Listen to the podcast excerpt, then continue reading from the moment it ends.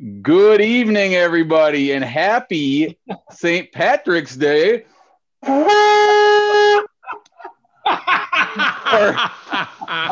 or episode number 33 of the freshman parking lot. Uh, another another great uh, green and white uh, number 33, Larry Bird, probably episode 33. So we're tying it all together here. Um, how, how, how Irish are you guys? This much. That much? That much. Big goose egg on that one. A lot So of I'm ca- Dutch. A little I'm bit. carrying the show tonight. Yep. All right. Well, hey, you got us. I got my green beer in my O'Rourke's mug. O'Rourke's is the Irish pub across the street from the University of Notre Dame. Um, I got the the uh, horn from the St. Patrick's Day parade in St. Paul, Minnesota, that we always marched in when we were kids. Uh, we're we're pretty Irish over at our house, even with the last name Bosch. Uh, but my mom's last name was Rooney, and so we uh, we partake in the festivities. Got it. All right. Uh, So, like so I've got to ask the question. cabbage? Sorry, Brad. Go, go ahead, Brad. Oh, I was going to say, so what's the earliest you've started drinking on a St. Patrick's Day? So I say that we partake in the festivities, and honestly, I've never, it, it's never been that type of a holiday for me, to be honest. Um, I will say that one year we that this is usually our first week of softball practice at the high school, right? Um, in a normal year where we haven't been pushed back because of COVID, and there was we usually try to practice Monday through Saturday that first week and we usually try to go Saturday morning. So there was a Saturday of that first week that was St. Patrick's Day one year, and I took the coaching staff out for green Moscow mules after practice. So it was probably like 9:30 or 10 in the morning, but that wasn't like, oh, we're gonna be in the bar all day long type. I've never done that on St. Patrick's Day. I've never done that. Okay. So Fair enough. I, I I, don't know. I'm, either. I, I'm assuming I'm missing out on something, but I'm I'm still alive, so I'm I'm You're good. miss- You're missing out by being asleep at 2 p.m. That's what you're missing out on. Yeah, yeah, Um, exactly. on my on my way to school this morning, I did see a guy in the big St. Patrick, the leprechaun hat, double fisting beverages at seven o'clock in the morning, walking on the sidewalk. So I doubt that man is still walking right now. Brad, I know where you live. Where was this? Oh, it was dropping off kids in daycare. It was over on Rockwell Avenue. Um, we don't need to give the guy's address.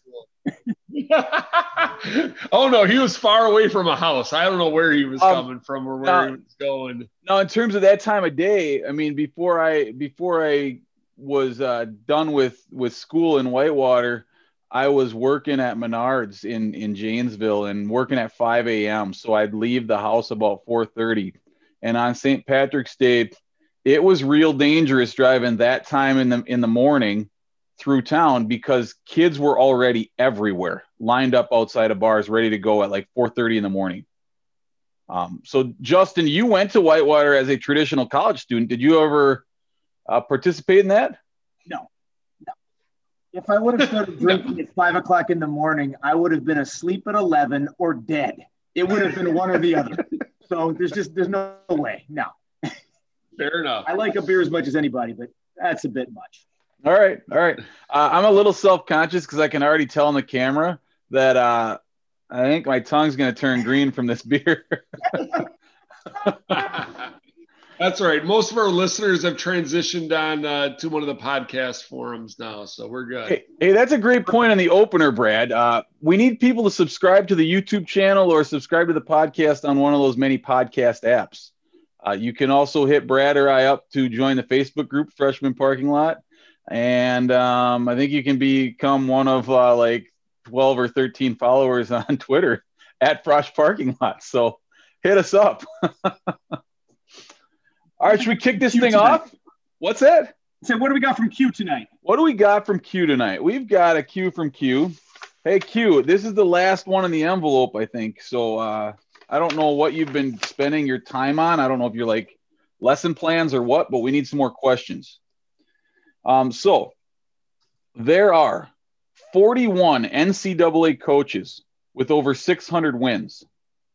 Only three have a winning percentage over 800. Who are they? Uh, first of all, I love that these questions, we've pulled them out completely randomly and they've been pretty relevant with the times. Like the tournament starts this week. Yeah, perfect. Yeah. So I'll say that again. There are uh, 41 NCAA coaches with over 600 wins. Only three have a winning percentage of over 800. Who are they? Okay. Ooh. I got a couple ideas. I've got. I think I got three.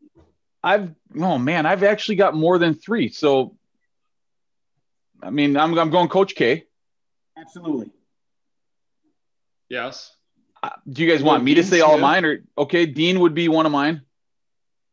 I was going to say Roy Williams, and then he was going to be my other one. What about Calipari? He coached enough. He's coached 600 games, right? That's like what about 20 seasons? I would imagine that he he's has. at 600 wins.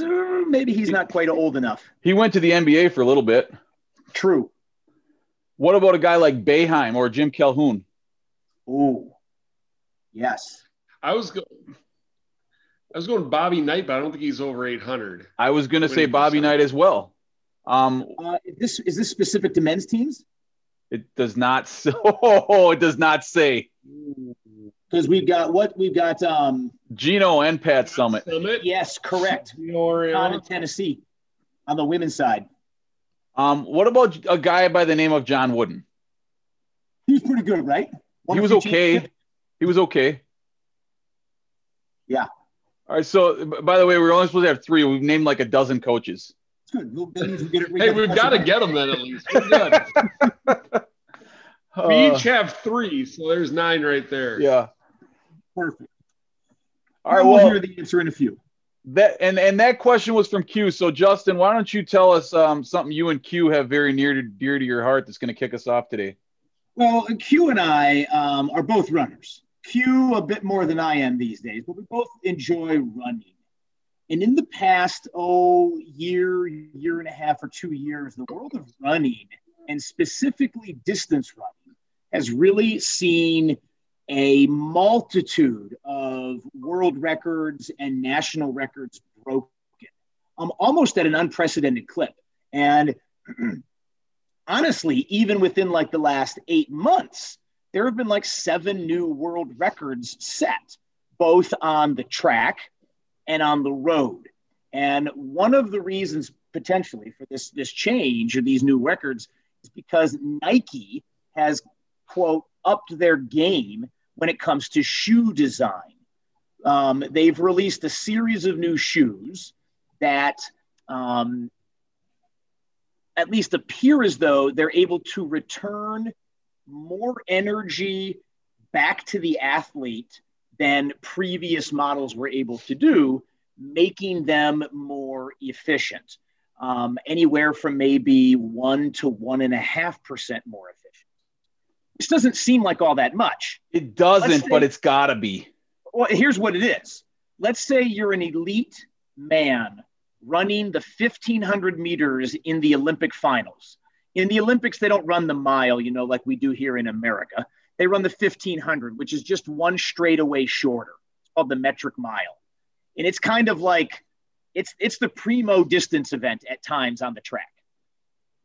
If if you have a one or a one and a half percent advantage, that's worth 15 meters worth of distance on the track. Holy cow. Yeah, yeah. And those races, if, if you pay attention to those races, those races are won by like two meters or a meter.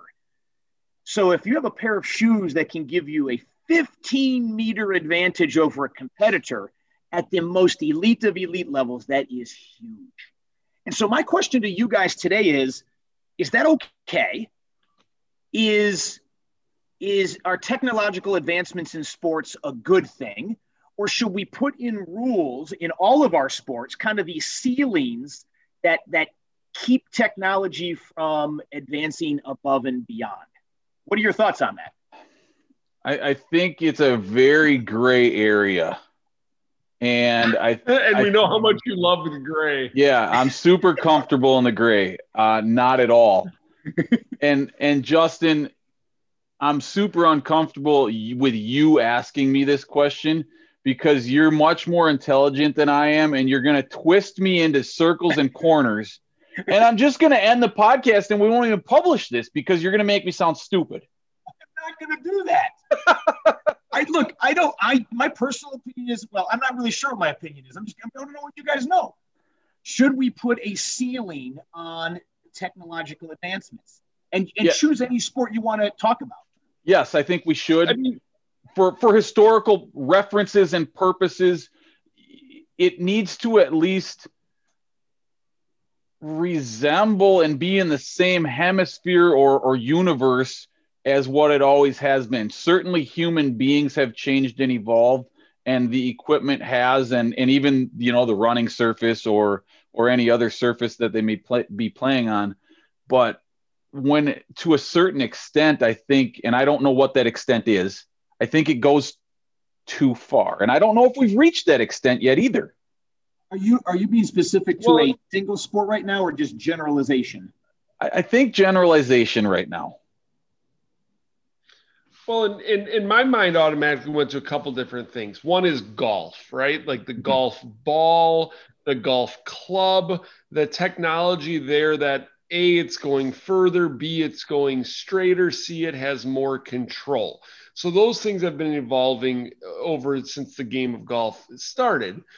My other mind went to being in high school and getting that Eastbay catalog.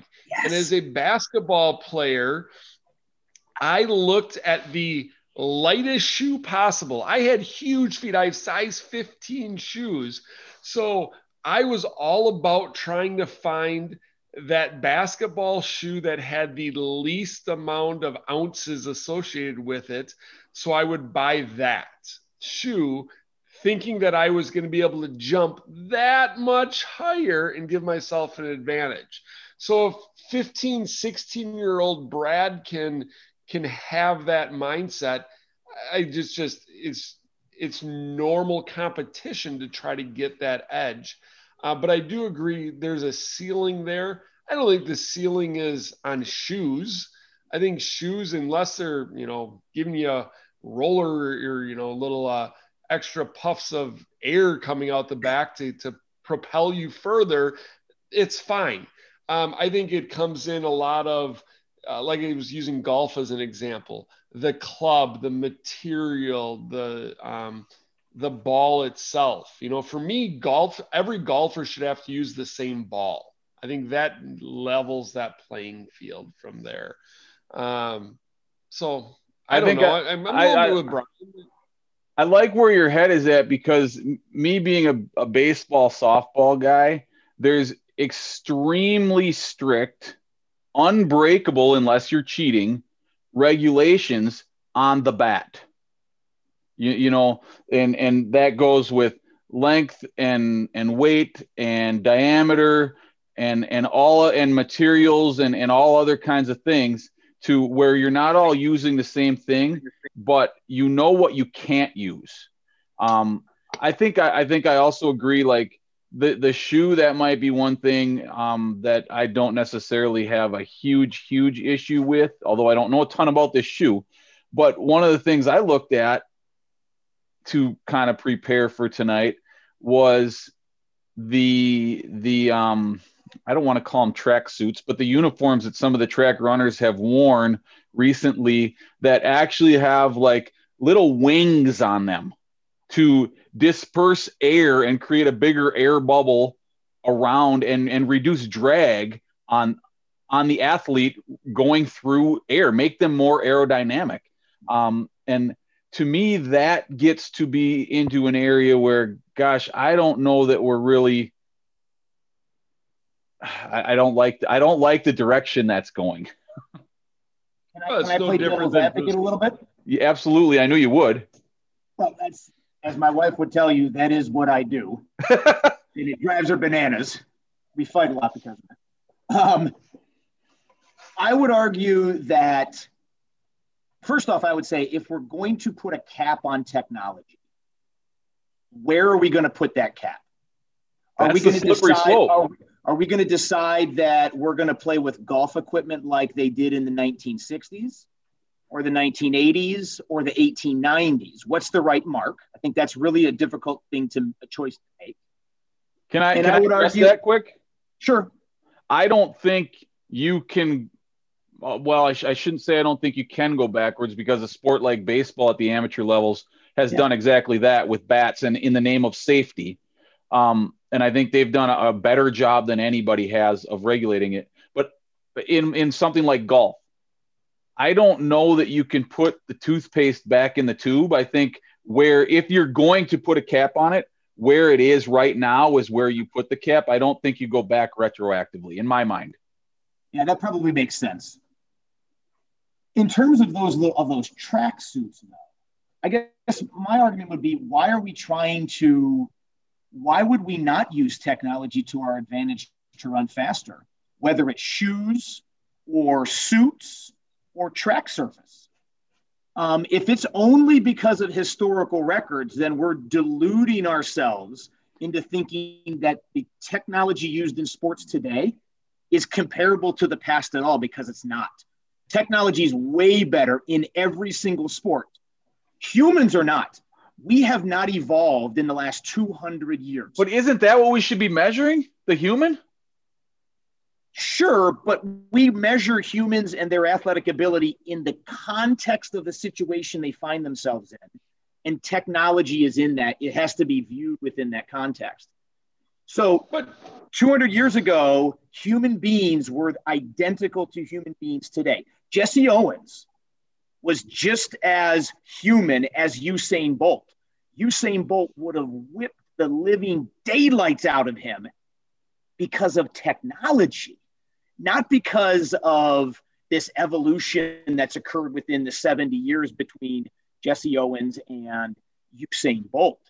So I say, let's just keep the technology going. Records are going to be broken, and we have to view those records within the the, the context of that the technology that they used, right? Like if you look at Arthur Ashe playing tennis, Arthur Ashe was an amazing tennis player. With a if you racket. gave him a racket for if you if he played against a modern player with his wooden racket, he would get destroyed. But if you give him modern day technology, then you can argue he would be competitive with today's tennis players. So all, that's kind of how I want to view sport.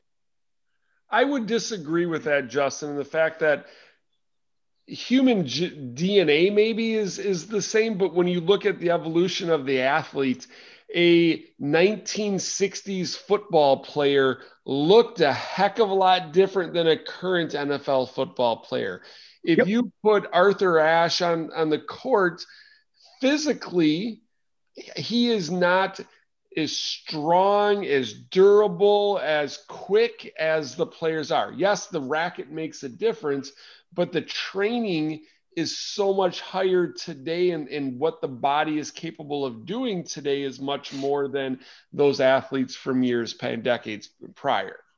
I, I don't think that it is capable of more. I think that what we've done is as sports has taken up a bigger um, like hold on society, I guess. I don't know how to say that. I don't have the right words. That's the right word. We we have gotten much better at specializing into sport based on body type. Whereas back in the 1960s, you could get a pretty small guy to play on the offensive or defensive line at, say, Notre Dame in honor of St. Patrick's Day. But today, if you're going to play on the line at Notre Dame, you have you have to literally start at a certain height and a certain weight.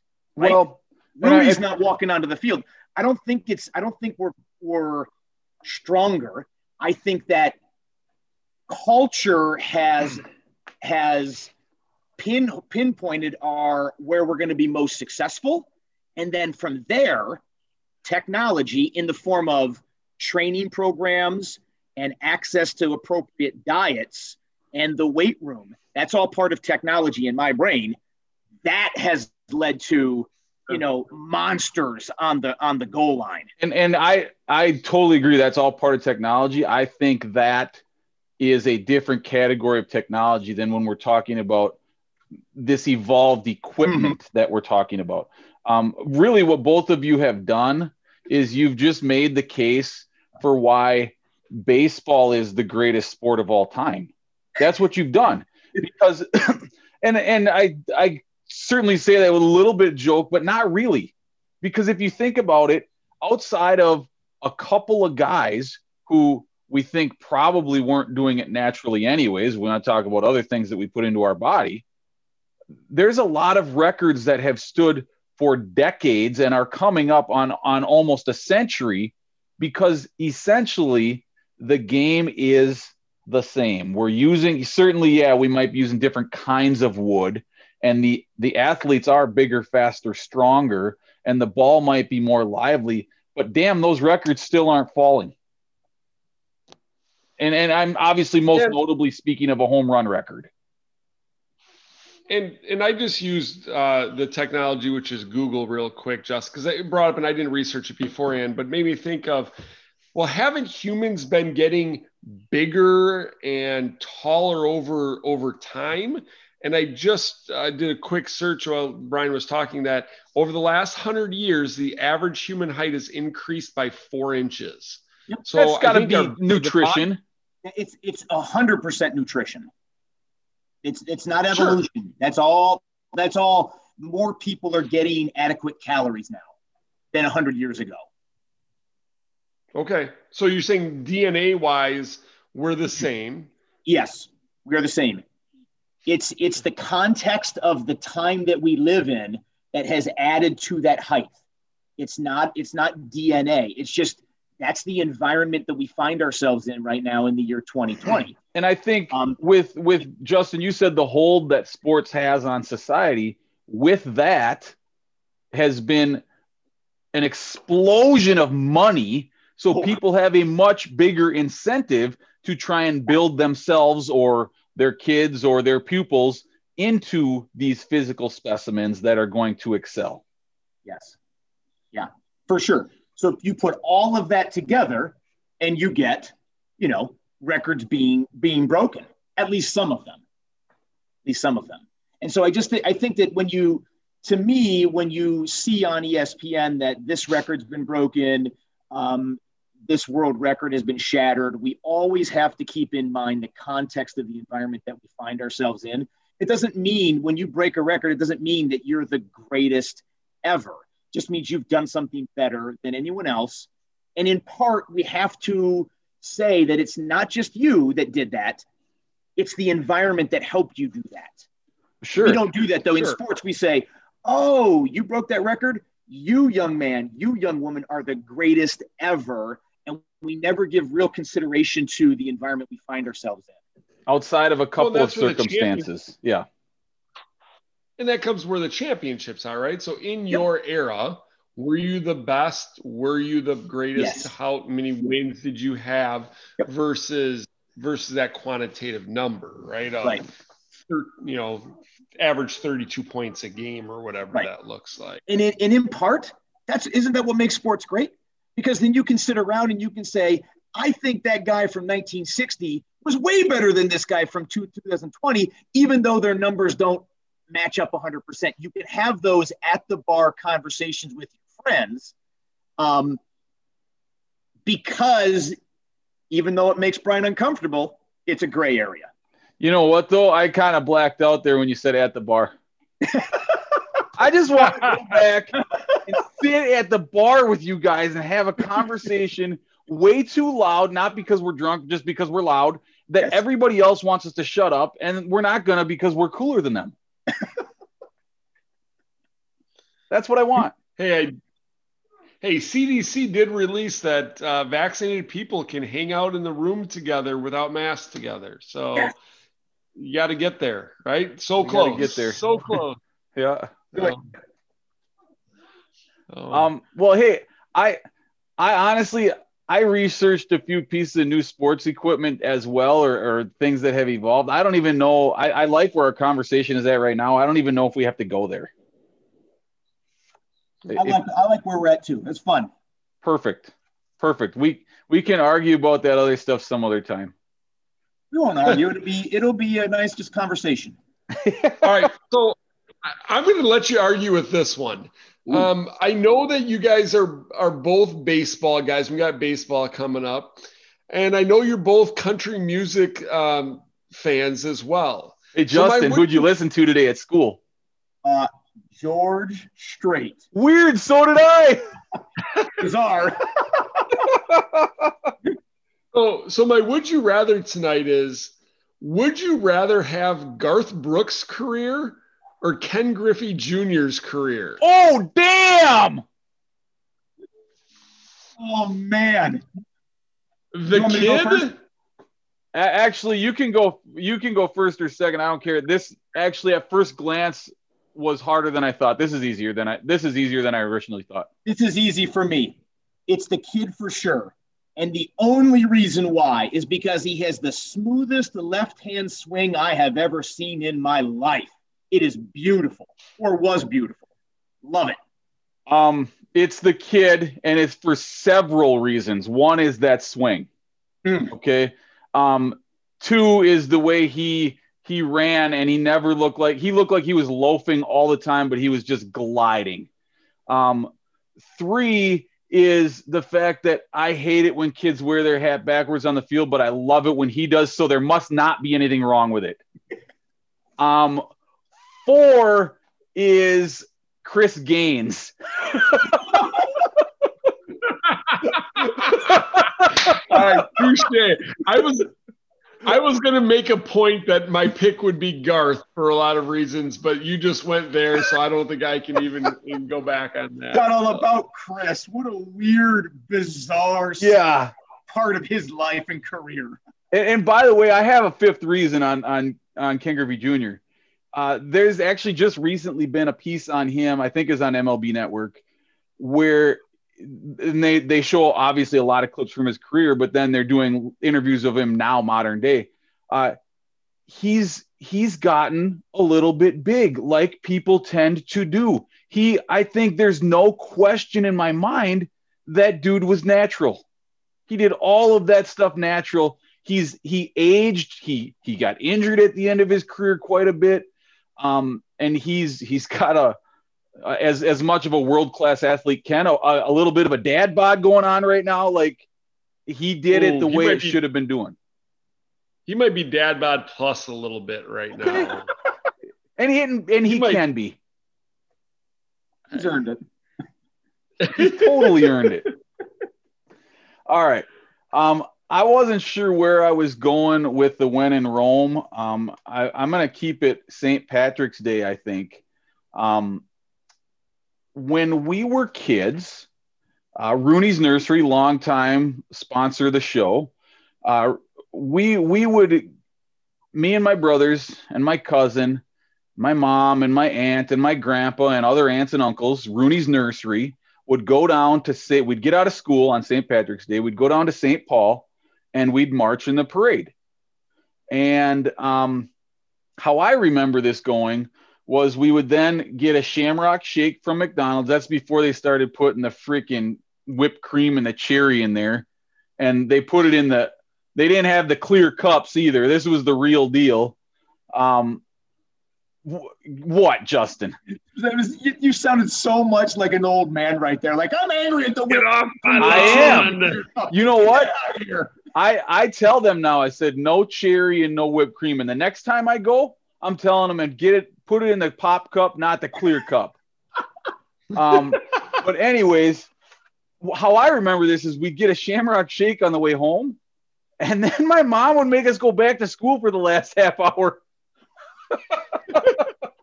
That is harsh, man. Now that might not be right, mom. You can correct us if we're wrong, but that's how I remember it. So my when in Rome is: Have you guys ever been in a parade? And if so, what for?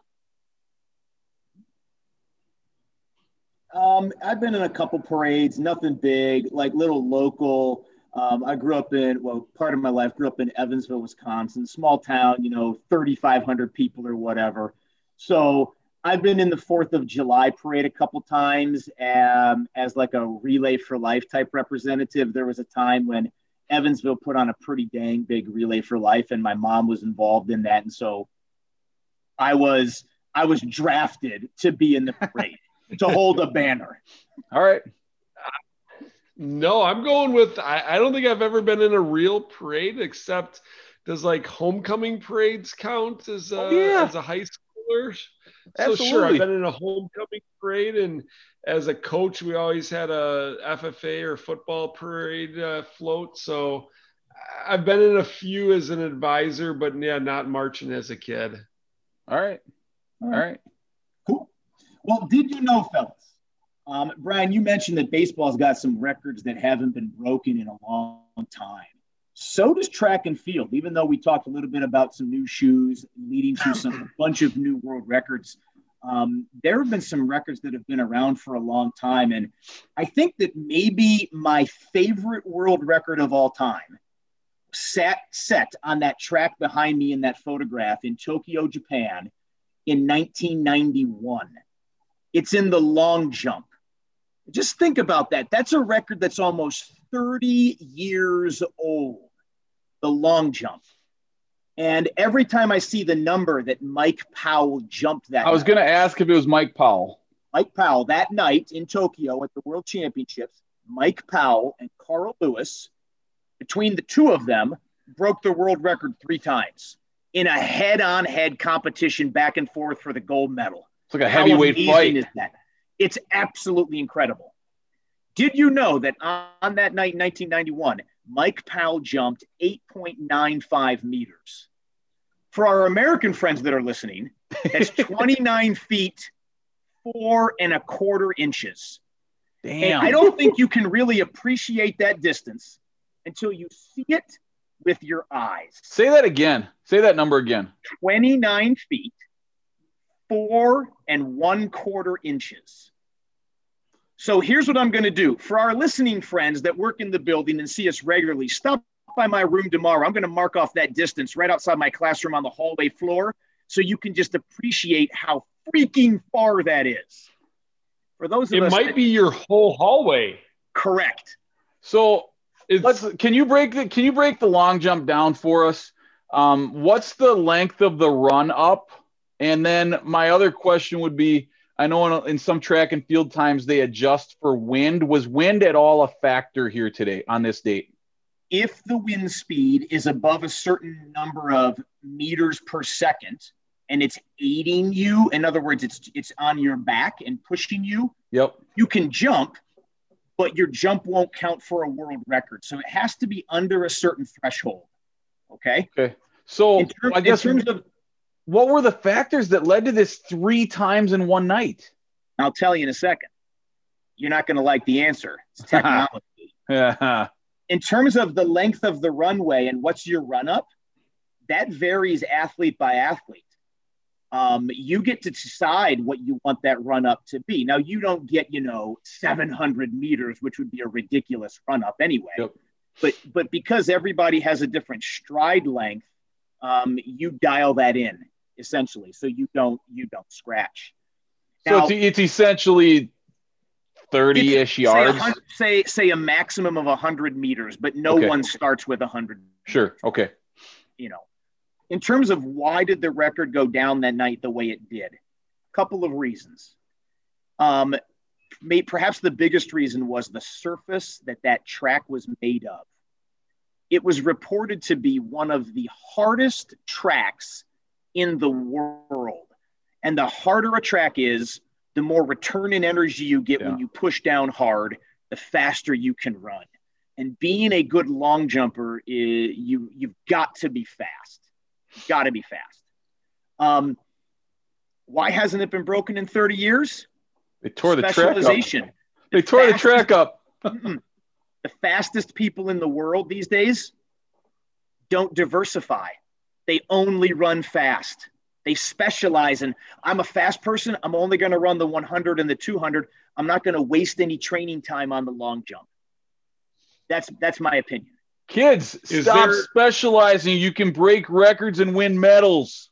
thank you Well, and I was going to ask is is it a mon? You know, I, I always go with money drives everything, right? So if you are Mm-hmm. an elite athlete, I'm guessing the monetary compensation for a 100 is probably more than a long jump, triple jump. Yeah, I mean, if you're one of the better, if you're one of the best 100 meter runners in the world, you're going to get a bigger shoe contract than the best long jumper. Well, okay, all we have to do is is Justin, you can't play this game, just Brad and I. Uh, Brad, name a 100 meter sprinter. Oh, Usain Bolt. Okay. Name a long jumper. Crickets. Not for 30 years, right? Right. Right. 29 feet. Are you kidding me? Unbelievable. That's crazy. Is that the long? Is that the oldest track and field record? I was going to ask you that when we were talking No. technology. There, there are some older ones, but they're very suspect. Um, in the throwing events, the discus and the shot put, there are some world records that go back into the 80s. East Germans. They're very suspect because they're East German record. and they had state sponsored doping at that period in time. So I think it's pretty clear that those records um, are not legit uh, under current standards. That's an assumption that you're making. It is. I didn't test those people. I didn't test those people. But the East German women's swim team fielded men. So just saying. We're not going to go any deeper on that subject. They, they were like shooting up with straight testosterone before swim meets. It's insane if you dive into the world of East Germany. Good stuff. Hey, Yeah. who's our who, who's our three coaches from Q? We we had a bunch of them out there. I think we we are all on on board with Coach K. Mm-hmm. All right. Yeah. And So I'm going to re- I'm going to reread the question. There are 41 NCAA coaches with over 600 wins. Only three have a winning percentage over 800. Who are they? All right. Uh, by the way, Q is texting me right now. Um, Didn't know we were on live. I didn't either. Oh, fellas. Um, I'm going to tell you that John Wooden is the only one we got. Wow. Who do we forget? Um, so this is through the 2019 2020 season. Okay. Mark Few of Gonzaga, 602 wins and an 830 winning percentage. Nice. He added it. Adolph Rupp of Kentucky, 876 wins and an 822 winning percentage. John Wooden of Iowa State and UCLA, 664 wins and an 804 win percentage. Um, little little He nugget on little nugget on John Wooden. Um, the reason he ended up at UCLA and not the University of Minnesota was a blizzard.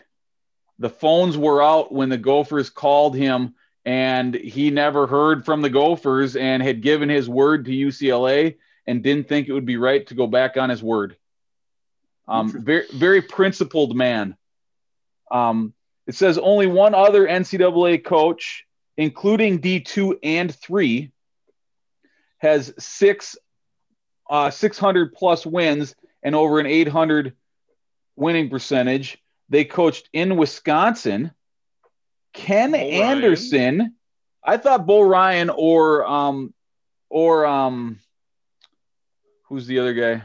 Who's what's the guy's dad at uh from Virginia? Oh, um, Who the hell am I thinking of? he took the Badgers to the Final Four. Yeah, Dick Bennett. Bennett, he did Bennett. So, so it's Ken Anderson from Eau Claire, 631 wins and an 806 winning percentage. Okay. So, um, Q pretty much stumped us. We got John Wooden. Yeah. I hey, I like the question. I, like do too. Very with it. timely. Very timely. All right. Well, hey, should we uh should we wrap this up, fellas? do it. All right. Um, thanks for joining us for episode 33 of the Freshman Parking Lot. A reminder our, our sponsor, I think, tonight was O'Rourke's from South Bend. I think that was the sponsor. That and Rooney's Nursery. Uh, so, hey, join us on uh, by subscribing on the YouTube channel, join us on the podcast apps, and um, join us on Facebook or Twitter. And until next week, signing off.